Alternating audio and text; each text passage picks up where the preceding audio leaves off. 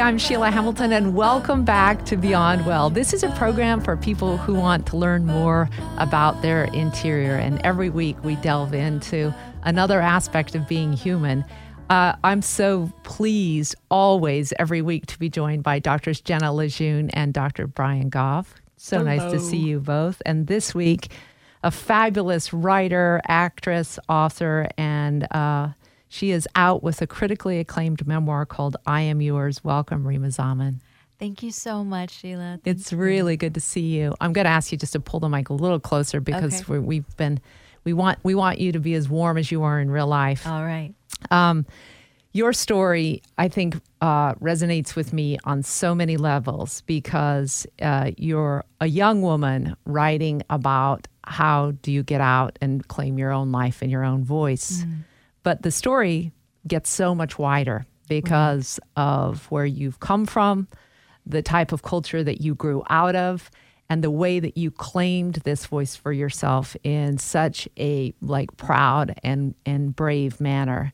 Thank so you. I just want to say that first of all that I'm sure people from every aspect of of this society are saying this is remarkable that she was able to do this. Thank you so much. The the response to the memoir has been extraordinary and I'm so grateful. The memoir's called I Am Yours and I wanted to write a human story. I didn't want to speak specifically to a, a specific demographic or gender. I wanted because growing up, so I'm from Bangladesh and I was raised in Thailand. I was born in Bangladesh in 1983. I'm the firstborn child of an arranged marriage, and I'm a girl. I'm a daughter, and so I, from the very young age, I was acutely aware of the systemic sexism and racism that plague the planet because I saw it all around me and I felt it on me.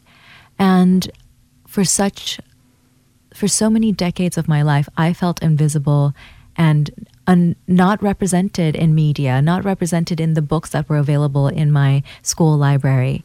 And so I gave myself the task of directing this book to a reader who is just purely human. Hmm. Because the last thing I would ever do is write to only one demographic Right. and unintentionally create that invisibility that I had suffered from as a child, as a teenager, as a young adult. You said something uh, just now that just struck me. You said I was so acutely aware of being invisible, but when we're children, we're not that aware. We're aware that we feel lonely, or we're aware that we wish we could do things boys were doing. But you Right. say you were aware. I, How? I was my both my my mom and my dad, my mom and my father say that I was born with this um, almost unsettling maturity, and I would uh, I would pester them with questions from the time I could speak as a toddler, and I would ask my mom, why is the sky blue? Why does it rain? Where does rain come from? Why is sweet sweet? And why is spicy spicy? And where does pain live? Why does it hurt when I fall? And does pain live where, in the same place where love lives? And I would ask her about time and space a lot. The first time I ever conceived of death was because I was reading a book. My mother taught me to read when I was four years old.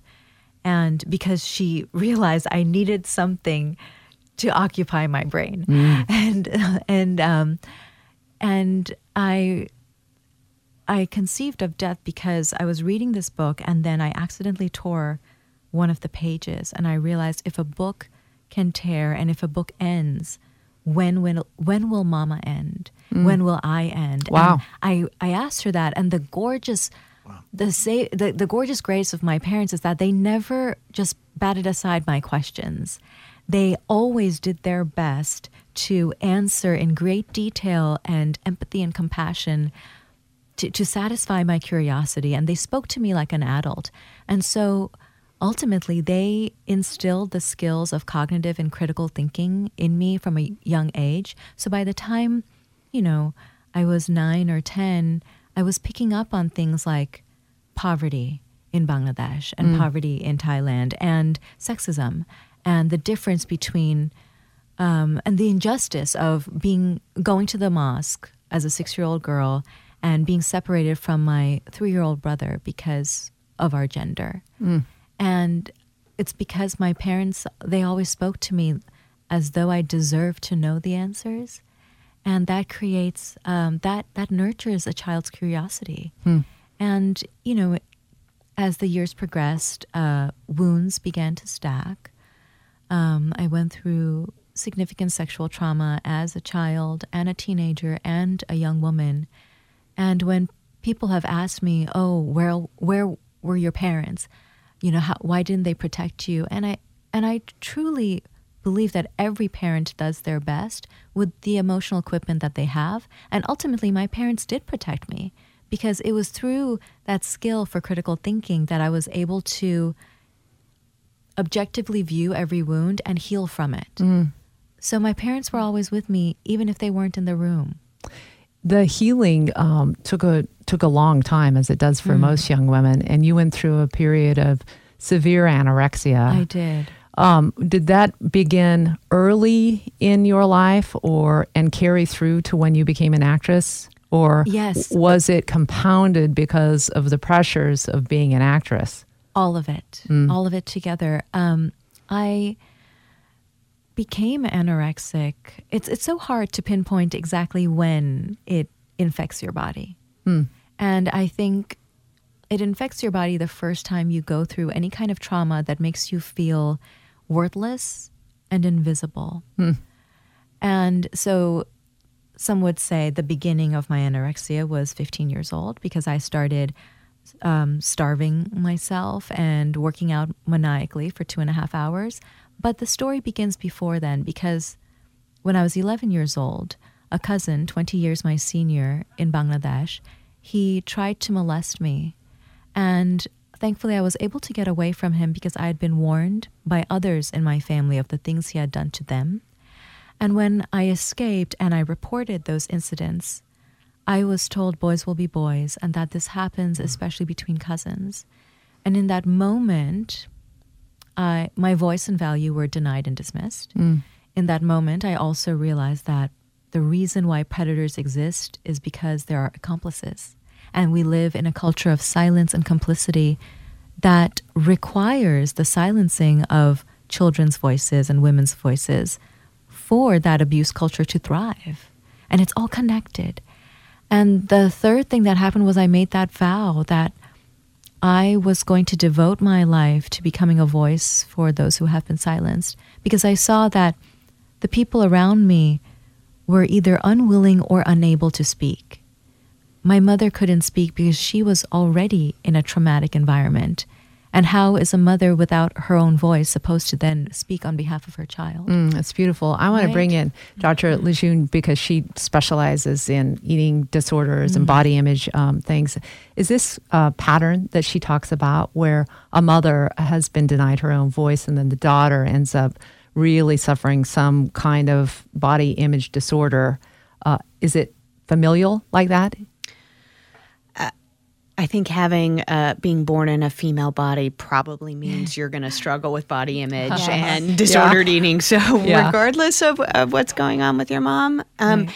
and I I just love the compassion that you have for Thank your you. mom to be able to say something like like she was doing the very best that she could and she wasn't able to have a voice um, because of the own trauma that she was in and how beautiful that now as an adult woman you are able to have this voice and have reclaimed this voice maybe in large part because those seeds were planted by your parents when you were very young and just having that ability to sort of see that perspective is beautiful Thank you so much. Thank you. I, my mother is my muse. ah She is, and the, the book is written as a love letter. Literally, it begins with the words, Dear Love. And in my acknowledgments, I say to my mother and my father that this book was a love letter written to honor all that we have been and all that we have been through.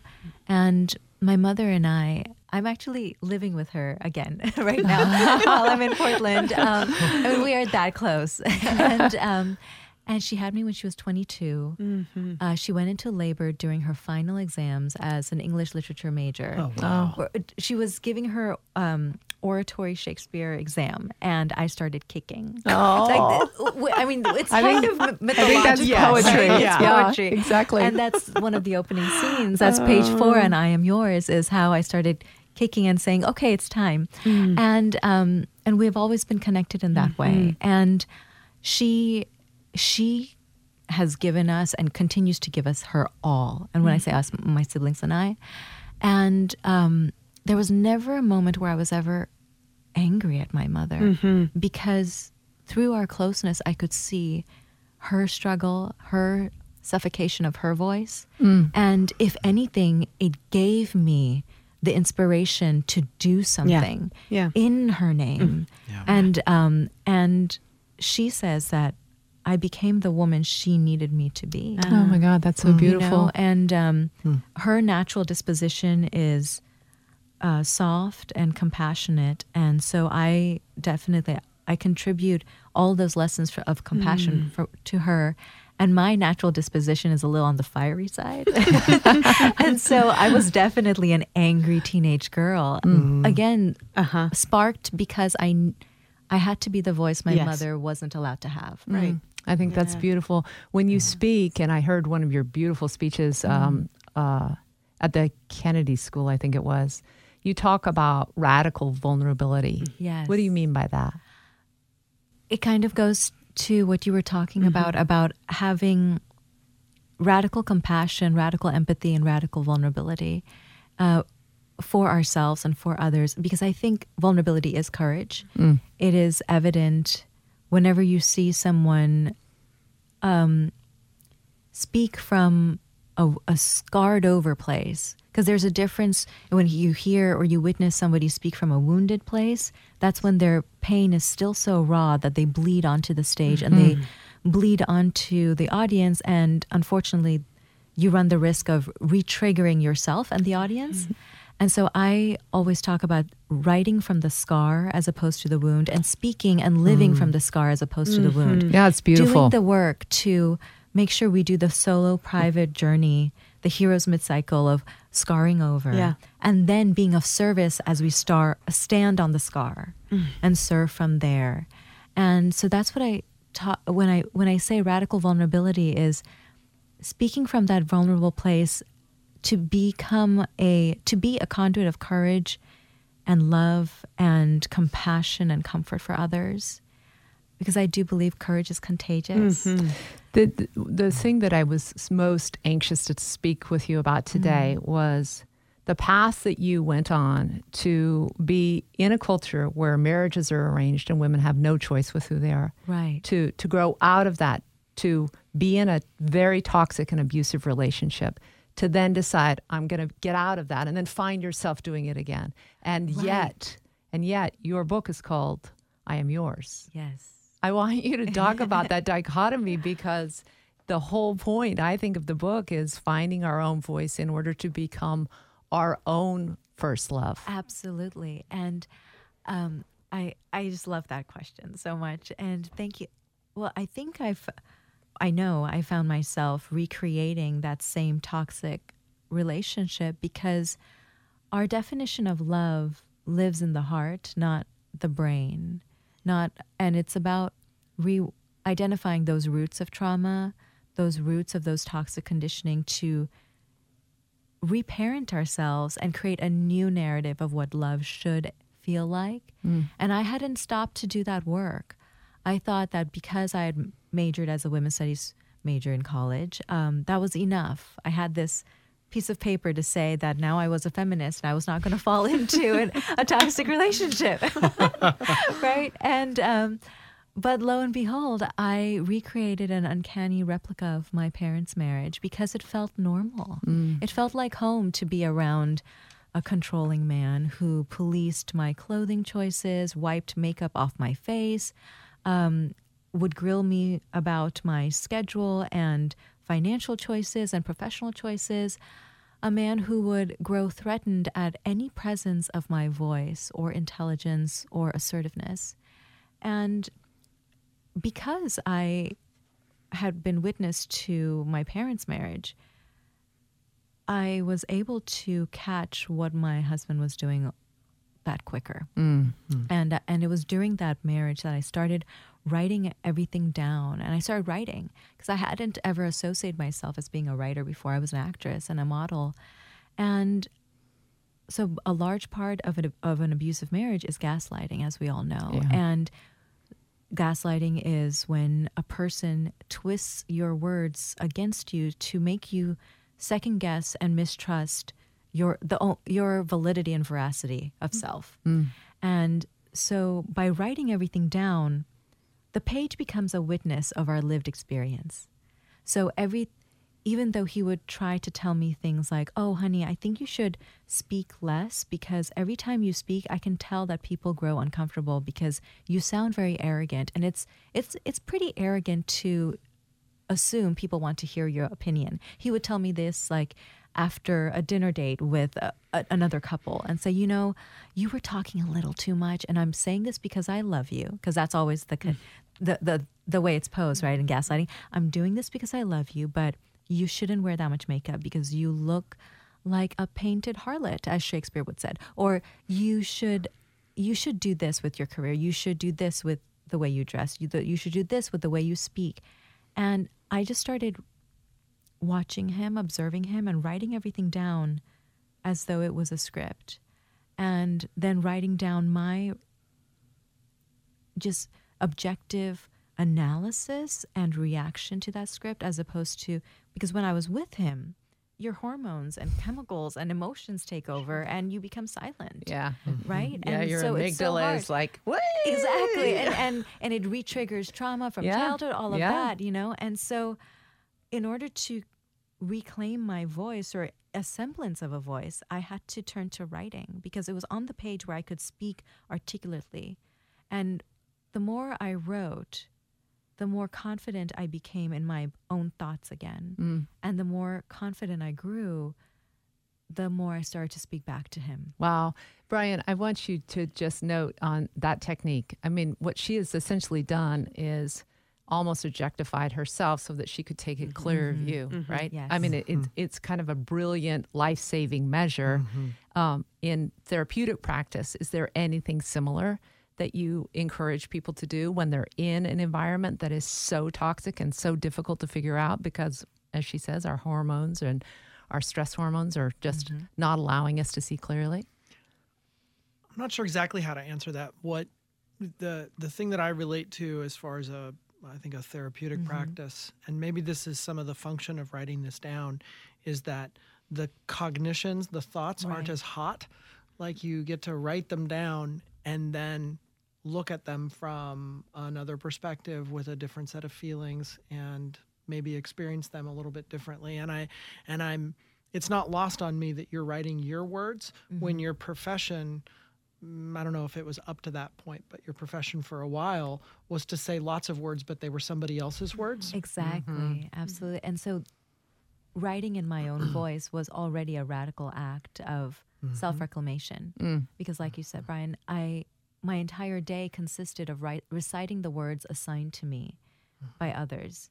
So giving myself permission to speak on the page was in and of itself so healing and revolutionary and because it gave my i was finally giving myself the attention that others had denied And there's this validation piece too Mm-hmm. of you put that down and uh, it's okay. It doesn't need to be edited. It doesn't need to be changed. It doesn't need to be read by and stamped off by Right. um, uh, a director or a partner Mm-hmm. or the photographer who it's like, this is how I want to show up. No, I need you to look a little bit more like this or a little bit more like Yes. that. Yeah, that's what I was thinking of was especially in the role of an actress or as a person doing that kind of thing. It's always we need you to look a certain way. Right. You need to say these words. You in essence are selling yourself again. Exactly, exactly. And I I believe every writer, especially non uh, you know memoir writers, we become who we are. We become writers writers because at one point in our lives we were made to feel invisible and voiceless. Mm. And go, writing on a laptop or a journal or or the page is about reclaiming that voice that was once taken away or denied. And that infuses us with validity and with healthy visibility. Mm. There's such a mm. big difference between being stared at and being seen. Mm-hmm. And, you know, start writing during my abusive marriage was the first time in my life that I seen by myself. And mm-hmm. so actually so to go back to your original question about I am yours is I chose that title because it evolves. There's numerous layers to that title. Initially in the book, that sentence comes in because my imaginary best friend from childhood would tell me that to give me comfort. It, she would say, I am here, I love you, I am yours. And then over the years, because of the way I was taught to receive and give love, I am yours became the thing I would surrender and pledge to the men in my life. So it it's initially a vow of love and then it would then it becomes a surrender of love and then the journey um, the happy ending quote unquote in i am yours is about reclamation and that what i can the final stage is when i can finally say to myself i am yours. I am my own. It's beautiful. Yeah, one of the acts, uh, one of the ways I use writing in therapy, um, or how I see it functioning, is very similar to, I think, what you're talking about, which is, you know, all of these stories, all of these thoughts and evaluations we have about ourselves in our head, they're largely there from our programming, right? Absolutely. Like, and your programming started when you were itty bitty mm-hmm. and you kept getting programmed through all of your relationships. And so by being able to put all these different stories of you and what's happening out on a piece of paper, the way I understand it is it then gives you a choice to say, which one am I going to choose to take as my story? Because when they're just up in our head, you can't even kind of see that they are a story that you're living by. You're kind of mm-hmm. living as if, you know, oh, you are kind of the the whatever arrogant Right. harlot or whatever you were called. You can't even see that you are behaving out of that story. So by putting these things on a piece of paper, you can see, oh, that's a story of me. Yeah. And and not the one I choose. That's mm. that Exactly. perspective shift Yeah. of being able to look at them Yeah. Mm-hmm. rather than from them. Mm-hmm. yes oh that's mm-hmm. brilliant Reema, I want to ask you um, now when you go back to the, I don't know if you've taken an international trip to talk about your book back to Bangladesh or to Thailand, but I'm I'm wondering if little girls aren't just sitting there looking at you wide eyed, like mm-hmm. what her picture is on a book and she lives in America and and what you would say to them if they said, I want to be you Yes, because your you. path out was so extraordinary in some ways and honestly really hard Thank really you. hard to do Yeah, and it has been amazing. So I just came back from a, a 10 state book tour around America and and one of the most gorgeous parts of it has been meeting hundreds of readers who are from all over the planet, every single ethnicity and gender and age, from girls who are 12 years old to men and women in their 70s. And meeting one after another a Bangladeshi girl, an Indian girl, a Pakistani woman who are saying, I have never seen anyone who looks like me on stage, mm. Mm. and you are my first. And one of the literary devices in I Am Yours is that from the time I'm a young girl, I from from kindergarten, I'm looking for a book where I can see myself in the pages. Mm. And almost in every single chapter, I talk about a, di- a different book that I love in that stage of life. And yet, it is somehow not able to hear and hold my full heart. Mm. And my decision to write the book, I talk about it in, in I Am Yours, is that to realize that in the same way that a man cannot answer my heart, neither can another author speak for mm. my voice. And perhaps the book I've been searching for all my all my life is the book I was born to write. Mm. And it's a metaphor that applies to all of us. When the world denies us representation, when the world is unable to give us the opportunity or relationship or parenting or love that we so crave, it is upon us to genesis our own. Mm-hmm. And so when I've been meeting all of these girls and women who who look like me and say who are saying, "Oh my gosh, it's astonishing." One girl in LA, she said, "It's trippy. It is so weird to see your face up there holding a microphone and being given the literal and proverbial spotlight." Mm. And my response is that the best thing about being the first, because this is the first memoir to be written by a Bangladeshi woman that speaks on abuse, assault, anorexia, and the path to recovery. Mm. And you know how you were saying that there are so mm-hmm. many narratives to focus on. Yeah. And I focused on this narrative because I realized it would ha- it had the potential to have the greatest impact Yeah. and service and the greatest inclusion. Right? Mm. Yeah. Uh, I didn't want to write it about modeling and Yeah, acting. beautiful. I wanted the narrative that would allow the most voices and faces to be represented. Mm-hmm. And the best thing about being the first is that it makes it possible for there to be a second and a third and a fourth and a mm. fifth until we lose count because there is no more need mm. to keep count. Mm. Mm-hmm. That's the most exciting part Yeah. of my life right now and what this book has meant already and continues to mean.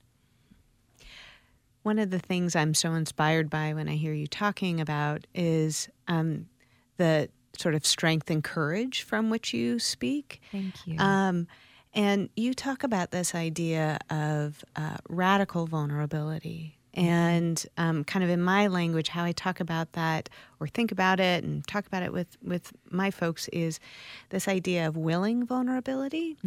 So, and, and I think I think they're very similar. I think we might be um, talking about the same thing because if I look at your history and the history of so many of the people that I work with, like you have been vulnerable your whole life. And there's a very big difference between being vulnerable from a position of a lack of power and a mm-hmm. lack of choice and a lack of voice right. to this place of a radical vulnerability or a choice to be vulnerable and Yes. saying, mm-hmm. I am choosing to put myself out there because it is my choice.